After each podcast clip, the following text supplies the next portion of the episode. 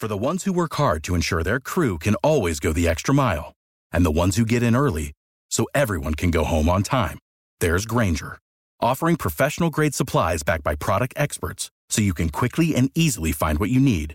Plus, you can count on access to a committed team ready to go the extra mile for you. Call, clickgrainger.com, or just stop by. Grainger, for the ones who get it done. And Arnie Sherman. You're listening to What Do You Know on News Talk KGVO, AM 1290 and 98.3 FM.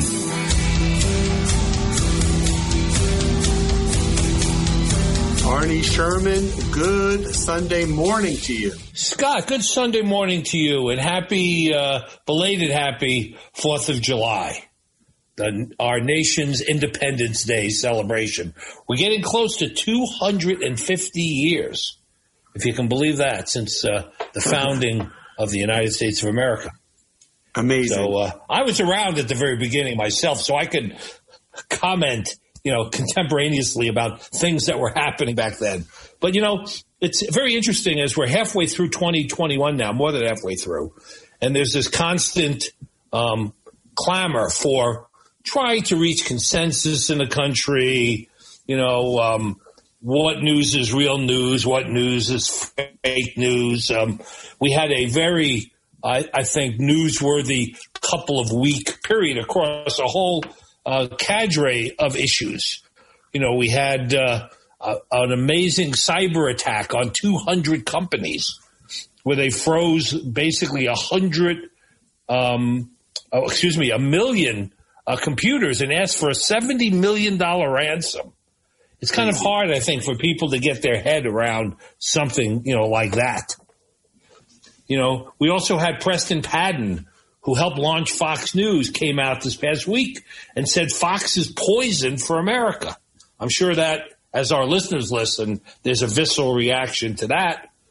But, you know, just very recently, Tucker Carlson, you know, had a court defense that, you know, in, uh, that he was being, uh, you know, well, actually, that was laid out for him by his defense attorneys that said uh, no reasonable person believes all the things they hear on Fox News.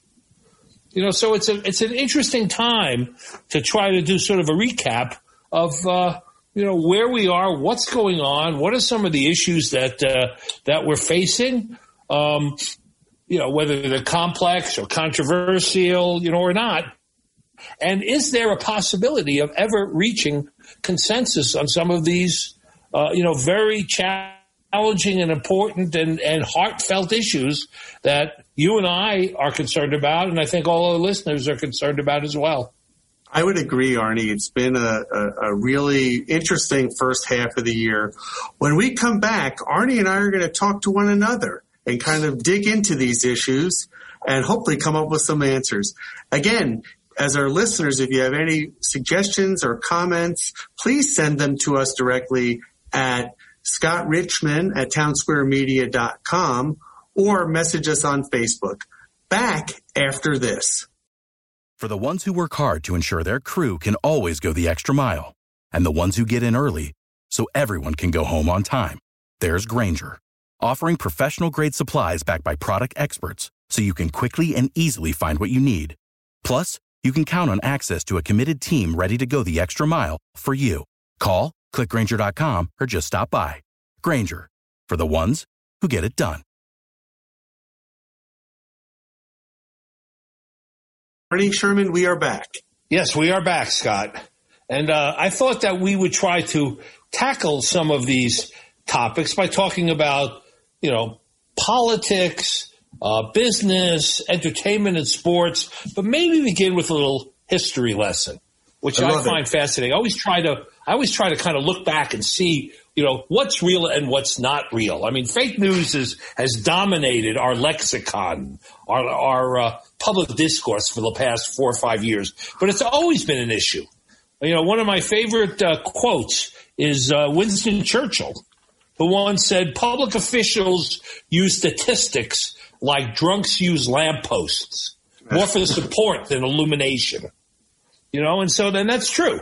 You know, any anybody that's out there trying to sw- persuade people or sway people, take a position whether the facts support them or not, or they can manipulate and shift the facts around. So let me let me share a couple of things that I, that I think that are interesting from our history.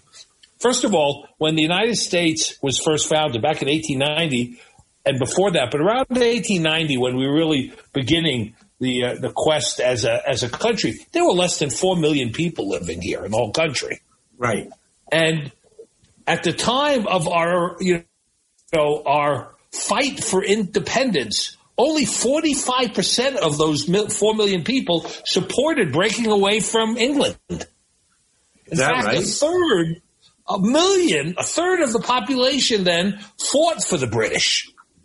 You know, we sometimes forget that. Everybody wanted freedom. Everybody wanted to, and the main issue that was, you know, promulgating the whole, you know, separation of the colonies from the British Empire was taxes. That's what, what fermented all of that. Even back then, at the founding of the country, we didn't want to pay taxes. We didn't want to have taxation without representation, and that's what led to you know to the uh, you know the beginning of the country. Sure. I look also. I took a look at World War II. In January of 1940, while Europe was engaged in war already, I mean, Hitler had moved on and taken over Poland and a number of other places, 88% of Americans opposed the war.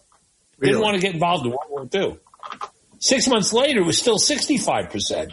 And even after the bombing of Pearl Harbor, where we said there was a consensus in America and a, and a fervor, you know, to fight the Germans and the Japanese, there was still almost 40% were against it, against the war, even after Pearl Harbor. And there was a combination of nationalism, isolationism, um, pacifism, you know, and then some political, you know, socialism, all the isms were sort of ganged together. So even at a time like that, you take a look at our political history. I mean, elections in this country, you, you consider them a landslide when you still have 40% of the people voting against you. Two of the, two of the greatest presidents, FDR on the Democratic side, let's use Ronald Reagan, they never got more than 60% of the vote.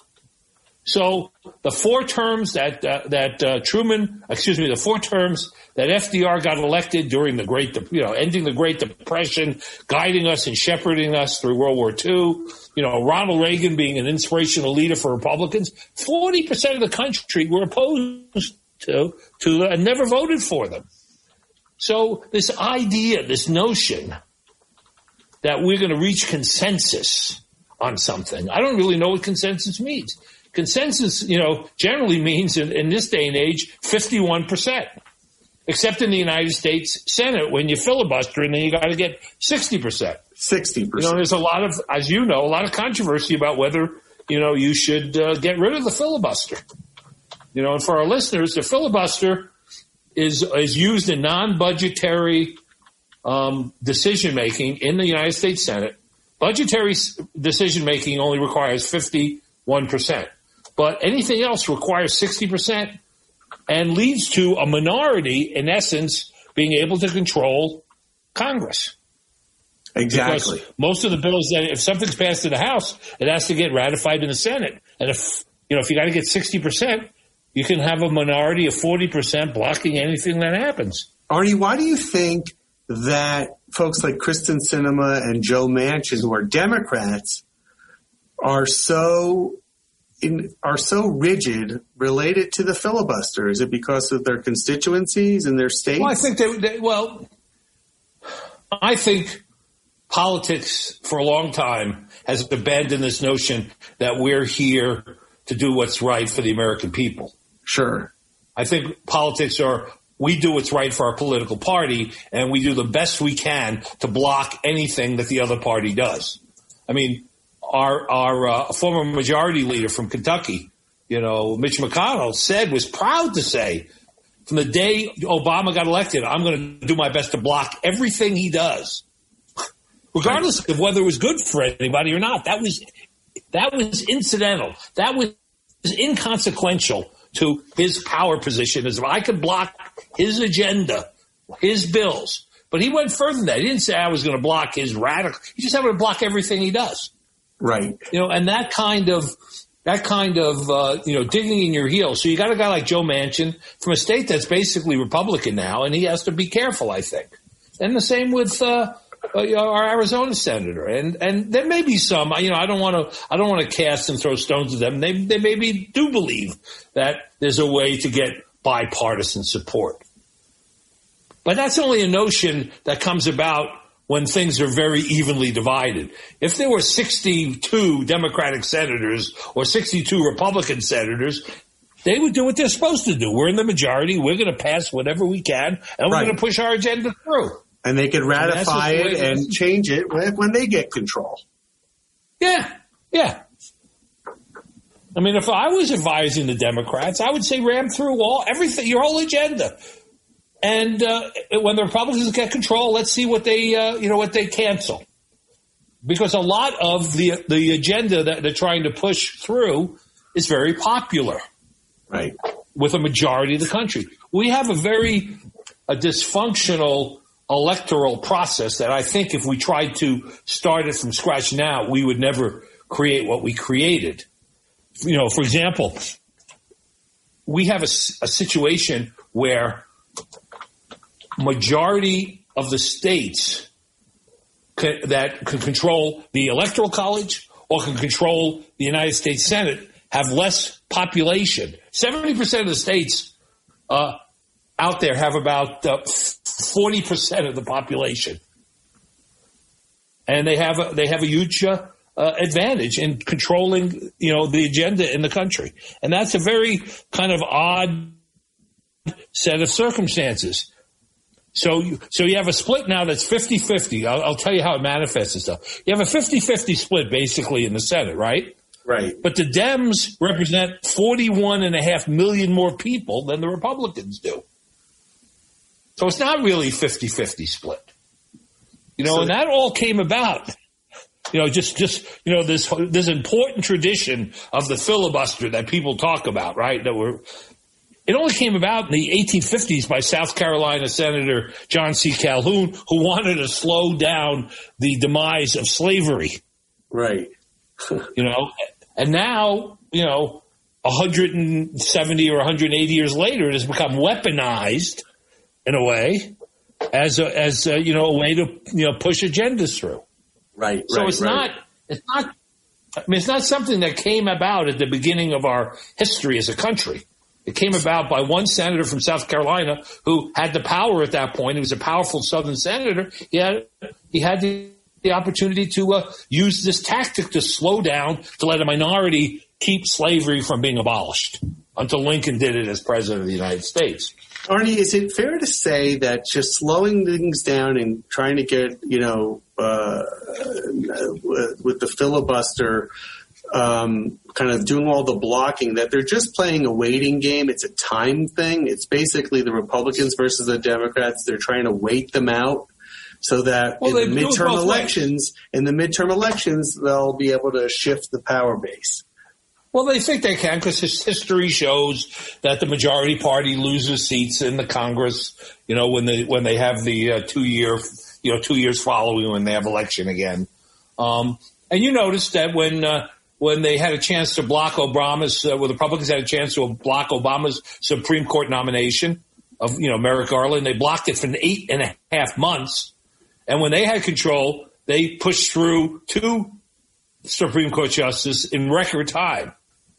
You know, so you can say all you want about camaraderie or consensus or any of those sorts of things, but it's a power game. It's become a power game, and I shouldn't say become. It's always been a power game.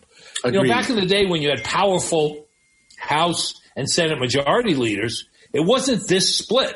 They had maybe 62 seats in the Senate, or they had 50 or 60 or 70 extra seats in the House.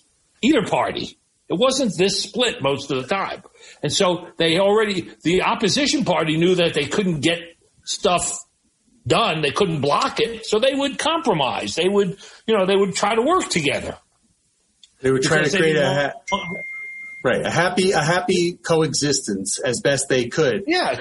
However, Yeah. however, I think a lot of people, because I had just read about this this week, past weekend, are under are under like the the misconception that the good old days, Reagan and Tip O'Neill was chummy chummy, and that they would, you know, break bread or have a drink and kind of come up with a compromise. But if you start to listen, read some of the some of how they spoke about each other back in the day, it was filled with vitriol and with with contempt for the other person as actively as you hear it in today's politics. Right.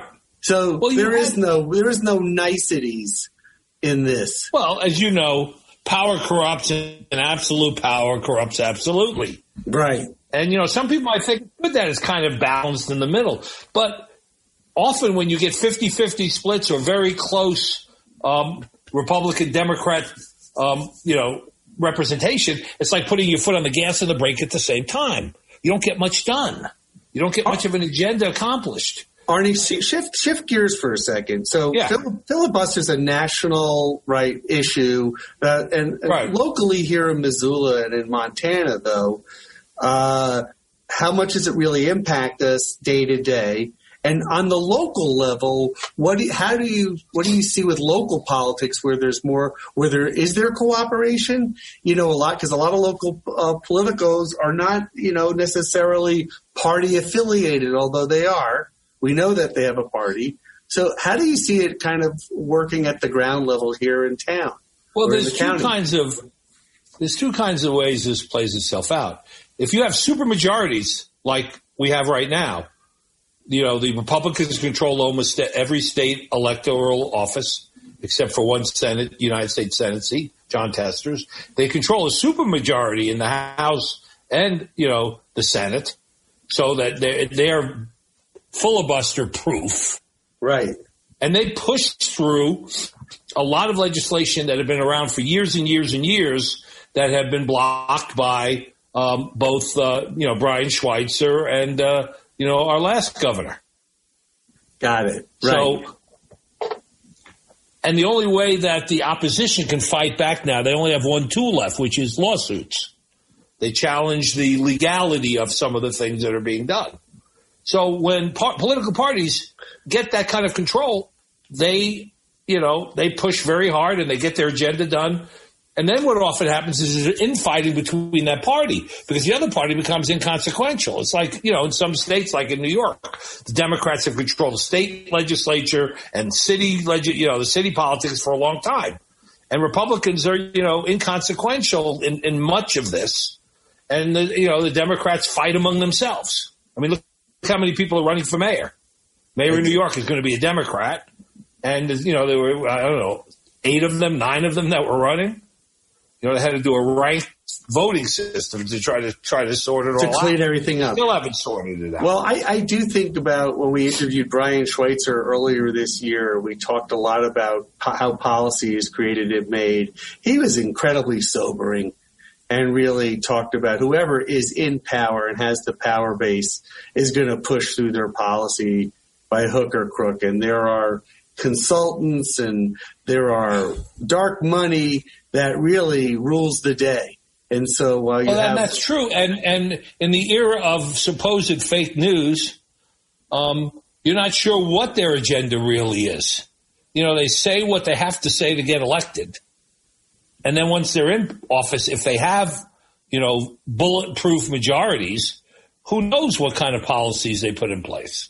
Who knows what you know they can, you know, what kind of havoc. Now, some people might say, well, hey, I don't care. I voted for this guy. He got a majority of the vote. Let's see what he can do.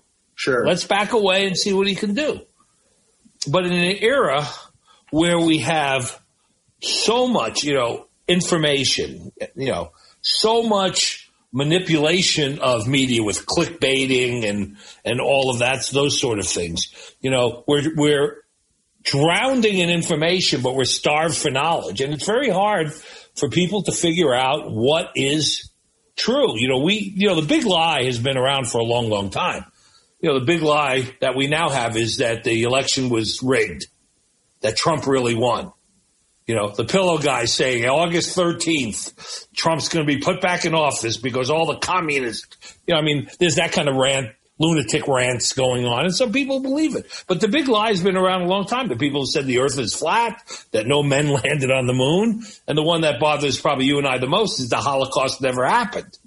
There are Holocaust deniers, right? Of course, but but there is but there is a you know there is a, a, an efficacy in some way to the thing. If you say the lie enough, people start questioning it and believe you know believe it. Are you surprised, Arnie, that there? I mean, there are people that I consider highly intelligent that have really important jobs that really get sucked into some of these conspiratorial kind of uh, this conspiratorial thinking and these and these plays that are out there.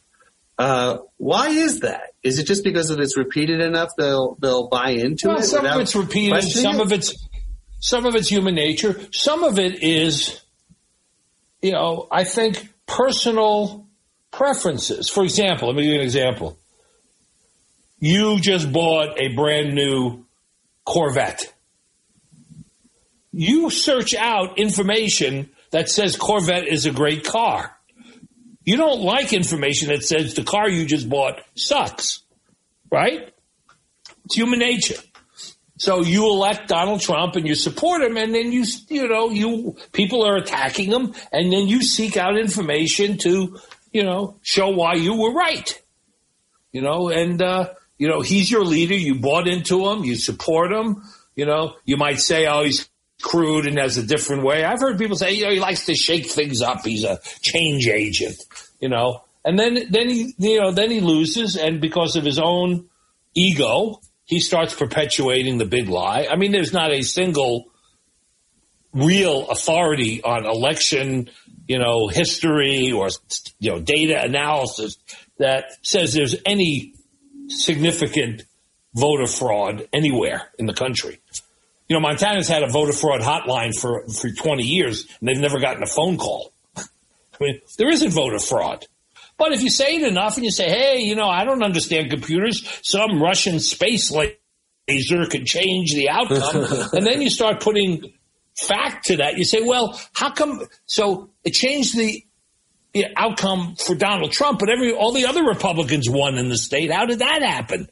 And then they just dig their heels in and say, "Well, that's not relevant." You know, it's just you know they, they you can't get a good answer to you know facts. Facts are stubborn things. Obfuscate. The problem is that facts have been have been you know yes exactly, and you can't you know for almost any wacky position that you know they're drinking baby's blood and space lasers are controlling the electoral process. You say that enough, and a certain portion of the population is going to believe it. Well, Arnie, let's shift gears for a quick second because you, yeah. you have talked in the beginning about someone like a Tucker Carlson and Fox News, and right. and is someone like that. I mean, you brought up a great point, which is the founder of Fox News or the architect of Fox News has actually said this experiment has gone wrong. Uh, what yeah. is that about? You know. Well, I think that you it's it's part of the legacy of Rupert Murdoch who had a history of coming up with exploitive journalism, and that's his, you know, they built a strong following and a strong base. And if you watch it, you know, you can't be factless all the time. You know, there are people on there like Chris Wallace and Brit Hume and others who have some, eh, you know, every once in a while there's enough rational conversation, you know, but then you have people like Tucker now, one of the things I think that you often forget is that they are not. He's not a newsman. He's an he's he's edit, doing editorial comment. He's sharing his perspective. He's as much a newsman as Howard Stern's a newsman. Right. Right. True. But right. they have popular followings. They have popular followings, and Tucker gets you know he you know he builds up a whole you know uh, cadre of of and stirring things up. You know, just like Rush did and you know, there and were just like Trump, say, well, just like Trump did. entertainment. But just yeah, like Trump yeah, did. Those are that's those are his minions. Arnie, I read a headline. You know, and he. I know, but I read a headline today that said in the Hill that said have Tucker Carlson and Ron DeSantis, the governor of Florida, filled the void, the Trump void for the left. Right? So Trump's out of the picture. Are these guys yeah. sucking up all the oxygen on the far right side? What do you think about that? Well, you know, I mean, somebody's got it. I mean, this is all, you have so much media hitting you that somebody needs to, you know, there's a fight and there's always a fight. And, and how do you get more media attention? By being more controversial. You know, remember, I mean, you, I'm older than you. And I remember when there were critical events going on in the world, Cuban Missile Crisis, whatever. You turned to Walter Cronkite. You put on CBS News and Walter Cronkite told you facts. He didn't editorialize. He just told, and you believed what he said. But that was when there was only three networks. And they were pretty much similar in the way they presented news. Now, somebody might say, well, they were controlled and they try to minimize things and all, you know, sure. A lot of, you know, those kinds of things happen. But today you have hundreds of choices and they're all fighting. So how do you get, how do you, how do you come out on top? You don't come on up on top by being Mr. Rogers. You get up on top by saying controversial things and attacking, you know, you know, you get you, you Tucker Carlson, you say Biden's been a disaster. Sixty-two percent of the population thinks he's doing a good job. That's almost a, that's almost you know, mean, you know, that's as good as you're going to get. And he said he's been a disaster ever since he's been. He's been a disaster. Stock market's doing pretty good. You know, COVID, you know, the COVID vaccine's going out pretty well. You right. know, we're doing, you know, I, I, don't wake up every morning saying, what the hell, you know, what kind of mess have we got ourselves into today? But they're saying he's horrible, terrible just because they want people to because be agitated saying, and pay attention to him. Well, they're comparing Tucker Carlson. CNN just came out with a report comparing Tucker Carlson to his views on the, on the level of, uh, Alex Jones, right? Somebody who had, who had been booted right. off the air. And so that just goes to show you how far things have gone over just even the well, both of them used this, right. Well, both of them used the same defense when they were in the court. Their lawyers came up with the same defense, which is no reasonable person would believe all the things they say. They're not designed to tell you the truth. They're designed to be comment on what's going on and be controversial. Arnie, let's shift gears for a second. Yeah, sure. Okay. We're talking about the power of the media. We're talking about right. the power of entertainment. Let's go to sports for a second. Yeah, a lot going on in sports, Scott.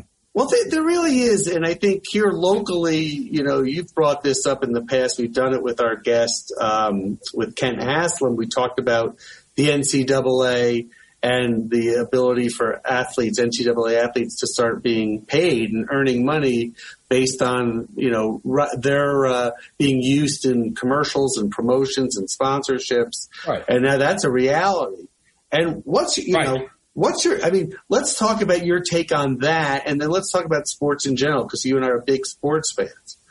Yeah, well, it has never been more clear that sports are entertainment than now. All these all these signs that you're seeing, the ones about um, the portal for college players to be able to move around easier and play right away, paying athletes, collegiate ish, athletes for using their images and giving them a salary for what they do because coaches make millions and schools make millions off of their work.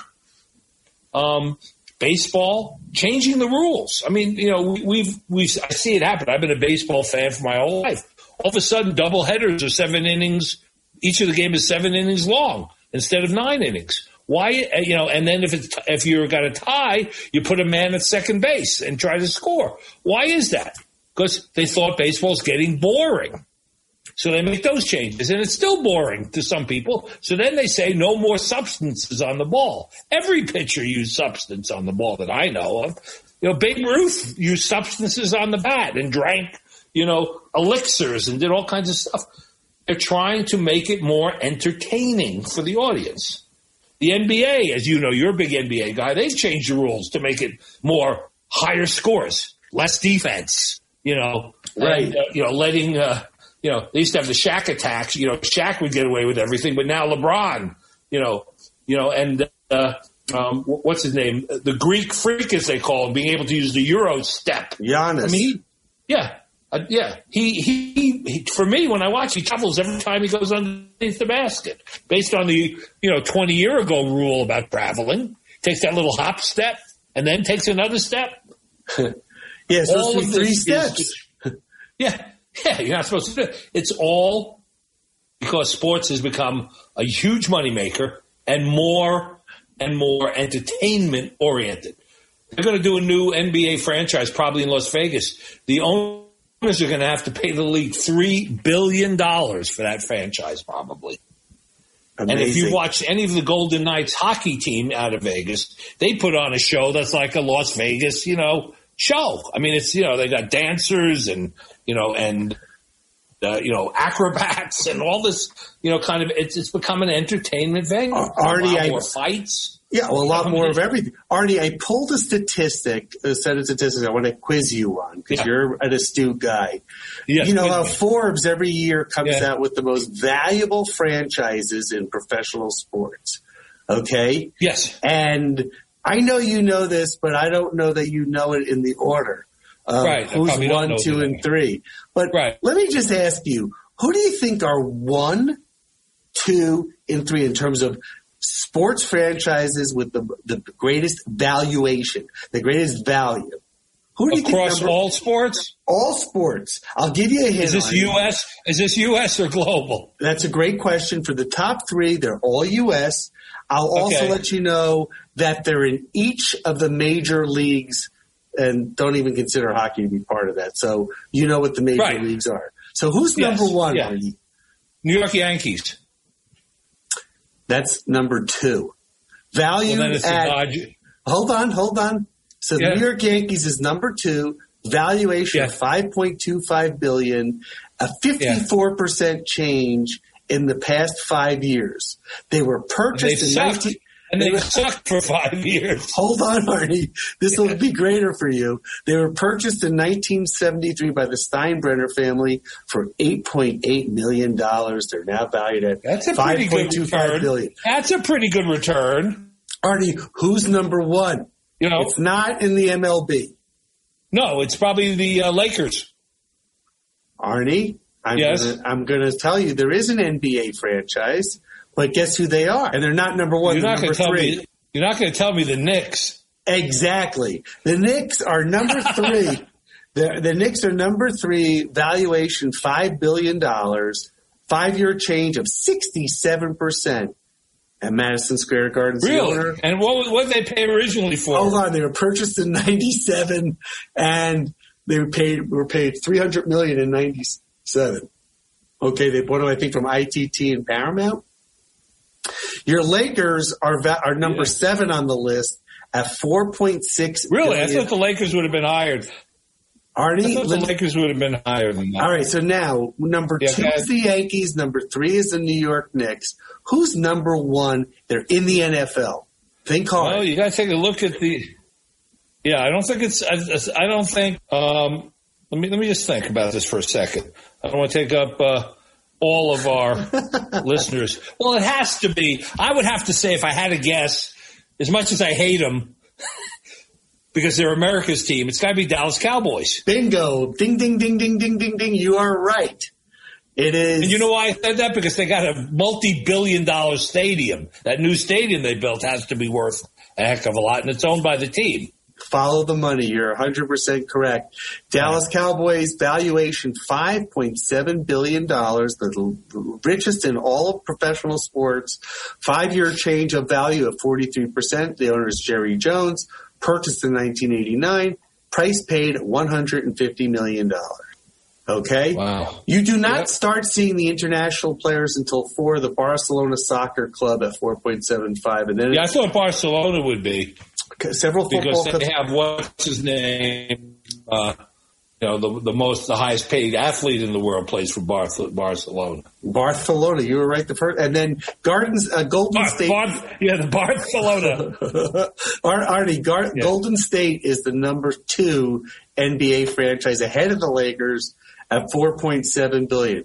But Arnie, we talk about sports yeah. and entertainment. We talk about the values, the evaluations of these teams.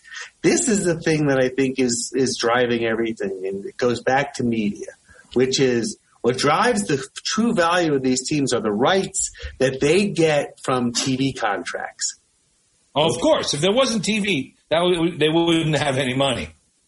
They well, that's a great point. So I, I just broke out a figure from the New York Knicks, who I used to work for. Sixty percent of their of their revenue is derived from sport from rights. Forty percent from ticket sales, right. sponsorships, food, merchandise, etc.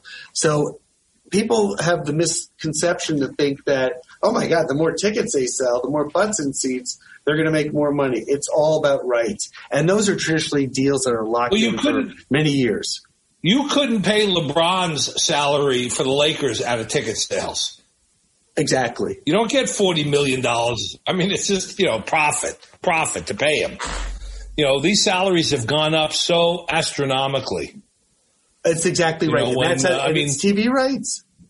Yeah, I remember when uh, Mickey Mantle in 1968 was the highest paid player in baseball. He made hundred thousand dollars a year. And, you know, right. and uh, the famous line about Babe Ruth when they said you make twice as much money as the president of the United States. I think he was paid two hundred thousand, and the president was made was making a hundred thousand. And Babe Ruth said, "Well, I had a better year than he had." Amazing, Arnie. and just to put a and to put a fine point on these rights, yeah. 22.4 billion dollars of all our U.S. sports rights in 2019, which represents about 44% of the total worldwide market. So yes, the U.S. is going to be the biggest, right? But 44 live sports broadcasts account for 44 of the top 50 list of most watched television broadcasts in the United States in 2016. So, well, that includes, well, you that don't know the uh, outcome. championship it includes championship fights like Floyd Mayweather and others that made huge amount of money off of uh, you know the uh, the pay per view versions of their fight. That's the only way they make. They can make that kind of money. You know, Mayweather made more in one fight than Muhammad Ali made in his whole career. Exactly, exactly. And the International Olympics, NBC holds the rights. Right. Seven point seven five billion dollar contract. That's why the Olympics are happening this year. Yeah. and then they, they and then they, they make money off of that contract because they get sponsors to pay more than that to them. Yeah, so, so it's probably about a ten billion dollar contract right now. Guess what? Yeah. March Madness is an eight point eight billion dollar contract. That was as far back as 2018, so probably over north of 10, now. 10 now.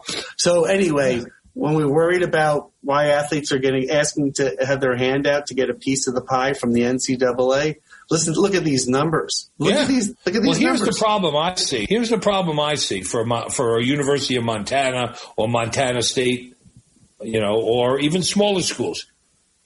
Players are going to get hip to all this, and they're going to see, you know, what's Notre Dame offering me in football? What's USC going to offer me? You know, and uh, you know, what's Montana going to offer me?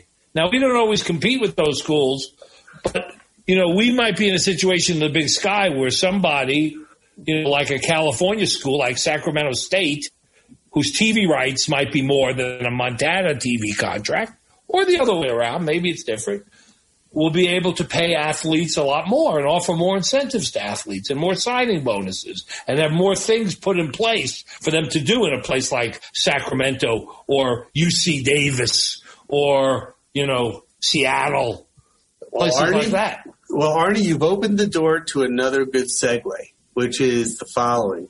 True, right? This market right now can't necessarily support a superstar NCAA athlete because all the larger markets can. But let's talk about our market, Missoula, Montana, as a housing market and how everybody's moving here and how this market starts to completely expl- has exploded, let's say over the last 18 months. You know, will there be a day that uh, Missoula demands a superstar player because there are 300,000 people that are in the well, valley? Here's the interesting, here's the interesting um, data point on that. Yeah. Missoula and Bozeman and uh, you know Big Sky and Big Fork and um, uh, you know um, Whitefish are all places where the real estate markets are exploding. Maybe not so much in Helena and Great Falls and a few other places. But I've been on conversations in the last few weeks with people living in diverse places around the United States, from Las Vegas to Delaware to South Florida. And they're telling me the same thing. Housing costs are exploding in those markets. So it's not everybody coming to Montana. We see it here because we're close to, you know, Silicon Valley, Los Angeles, Seattle, and there are people coming back to Montana from there, and there are businesses moving from there to uh, to Montana and other places. They're also moving to Utah, and they're moving to uh, you know Coeur d'Alene. Coeur d'Alene's real estate market is exploding. So maybe this should be presented as moving from big congested cities to more easier places to have some sort of life balance as telecommunication allows it to happen and as one of the unforeseen consequences of the COVID pandemic, which was you can work from home and it doesn't matter where you live. Boom. Right. That led to a lot of people f- fulfilling their fantasy of getting out of the 700 square foot apartment in San Francisco that cost them $3 million and come to Montana and buy a, you know, maybe a $500,000 house that they had to pay 700 for now, but they just put 2.3 million in the bank. That's some of the economic dynamics, I think, of what's happening. What's interesting is what's going to happen when some of these companies change their mind and say, you got to come back to work in the office. Oh, yeah, that's a great point. And some of them are doing that. Companies that have allowed for flex time, a number of them have big real estate holdings. And so they've told their employees, you can choose between coming back or staying home. And you know what they're finding? They all want to stay home. And I don't believe staying at home is as productive as going to the office. Plus, you lose other things by staying at home. You don't have the unintentional learning that happens when you're in a collegial environment where you have people around you, where you can call a meeting together. It's much different for you, Scott, when you're at the uh, when you're at town square. If you've got an issue or problem, to go out and say, "Everybody, get in my office and let's brainstorm this." And when you have to zoom it and set the meeting up for tomorrow at ten o'clock and see who's available and all that kind of stuff, you can't. You lose the spontaneity of all of that. And so a number of these companies, I think, are doing research, and I think the research is going to show that people are not as productive at home. They got kid issues. They don't work. I, I think it's going to turn into as long as the pandemic subsides and we have, you know, vaccines and all that. I think they're going to be uh, um, more people going back. Not not everybody. There's still going to be flex, and there's still some industries that don't need to be there. Accountants don't necessarily have to be in the office, or programmers don't necessarily have to be at the office. But in some cases, when you're doing marketing and sales, when you're doing international business, when you're in the business of setting up new relationships, you cannot set up a new relationship with everybody digitally. Right. It just doesn't work. No. No. One of, I mean, one of the only cultures, things. There are many cultures that don't allow that don't that are, don't show emotion, and emotion is one of the indicators when you're working, you know, digitally uh, of of uh, authenticity of people that you're working with. That they, you know, they emote and and you know they they show their inner uh, you know inner sides. They talk about personal things. Many cultures don't do that. So how do you how do you form a bond with somebody?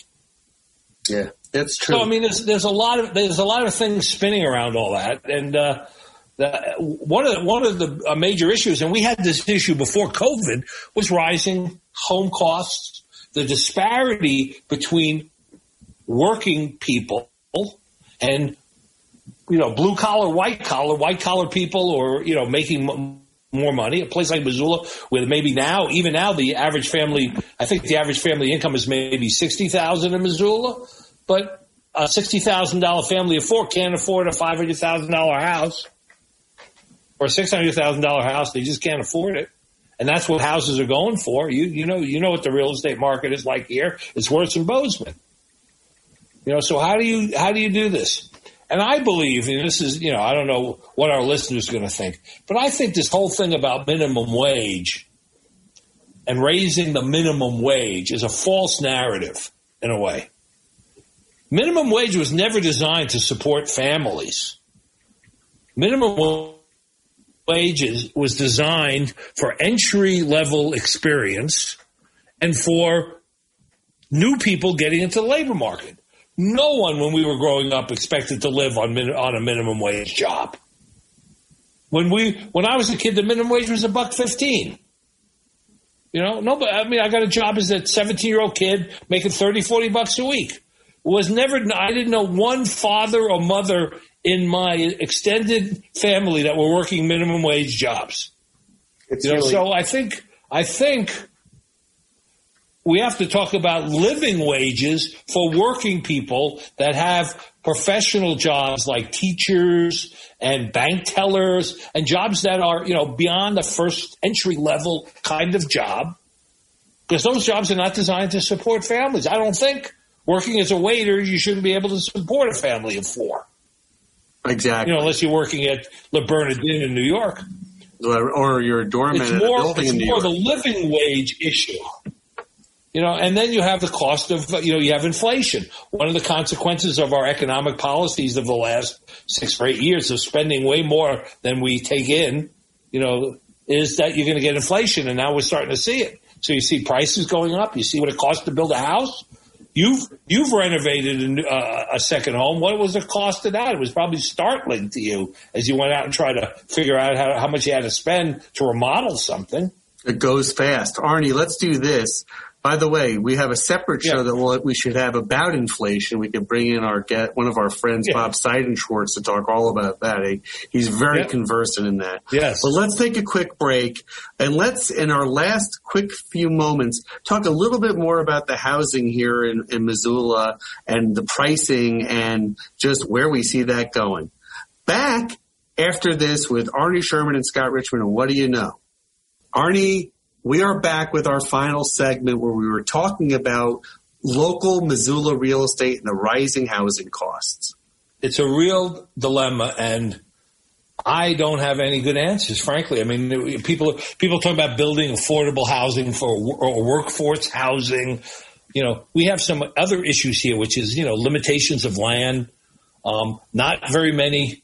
Um, I mean, the, the workforce in the construction trades is tapped out. You can't get somebody.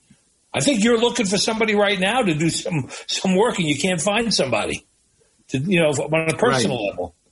You know, and and jobs. You know, we we you can't raise salaries enough to compete with what's going on because out of state people are coming in and driving the prices up. Then that may not last forever. They may they're going to stop coming here from California and from Washington when they can't sell their houses in their markets because of you know whatever happens. And I think the, you know I think the thing that's going to happen is interest rates are going to go up. This whole real estate market is driven by really low interest rates, and so. Right. You know, five hundred thousand dollars is a lot more than four hundred thousand. But if you're only paying two and a quarter and you spread it over forty years and do a balloon, it becomes affordable, right? And that's a- the way they're it's a- doing it, Right, it's a hundred bucks a month or something Yeah, silly like yeah. that. right? They're not If even. interest rates go up a point or two, it's going to change the whole metrics of, of what's happening. Arnie, just to recap, okay, Yes. today's show, because I love a show like this where we kind of do a half year review. We start teasing out subjects. We talked about the media. We talked about the power of the media. We talked about the power of conspiratorial media and how effective and influential it is. We talked about sports and that really spoke to the ballooning uh, values of sports teams and rights and how that pays for the salaries and now should the NCAA the, the, the athletes are going to be getting money now for rights and you know we talked about housing right and local Yes. Missoula and Arnie if you could put a bow around all of it what do you think the common theme is with everything Well, the common thing is that this issue of trying to reach consensus or everybody being on the same team is not an is not an American um, um, historical um, phenomenon. We've always had, you know, diversity, and we've always had discord from the from the day the country was founded. So I think that's not the issue we should focus on. You're never going to achieve something like getting everybody to agree. What you have to do is come up with sound policy, and you're going to have to uh, elect people that represent your perspective and your point of views. And if and uh, and that's the way it's always been. and you can't put the genie back in the bottle No, no, you can't do that. Right? Like That's the world, sure. progress is always happening. Whether it's you're in agreement with it or not is another question. But things are always happening, and technology has enabled so much of this. Well, I think it's I think it's the proliferation of news outlets and sources of media, and then a lack a lack of time to vet it all. I mean, I I always do a quiz with people when they tell me about an article that they've read. I said, "Who wrote it?" I can tell you, ninety nine percent of the time, they have no idea who authored an article. Right. It's just out there, and they you know are repeating it without having ever checked on whether what they're saying is is a valid point. 100% agree. This was a delightful show, Arnie. I enjoyed Yeah, it's always doing fun to this. try to recapitulate things with you. I love, I love it. I love talking about it, and we have a lot more subjects to cover over the next couple of weeks and months. So I'm looking forward to it. Anyway, Arnie, it was a great show. I will see you next week. yeah, see you next week, Scott. It was great talking with you. Thank you for listening to What Do You Know? I can't wait for the next show, Scott. I'm excited too, Arnie. If you'd like to suggest a guest, send me an email at scottrichman at townsquaremedia.com. We'll see you next week. And thanks for listening to News Talk KGVO.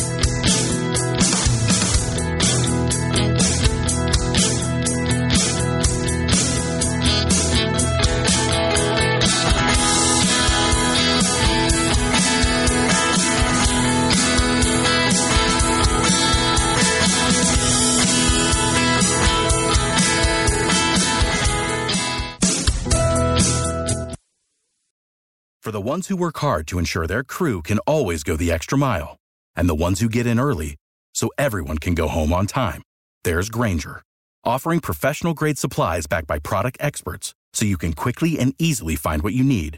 Plus, you can count on access to a committed team ready to go the extra mile for you. Call, clickgrainger.com, or just stop by. Grainger, for the ones who get it done.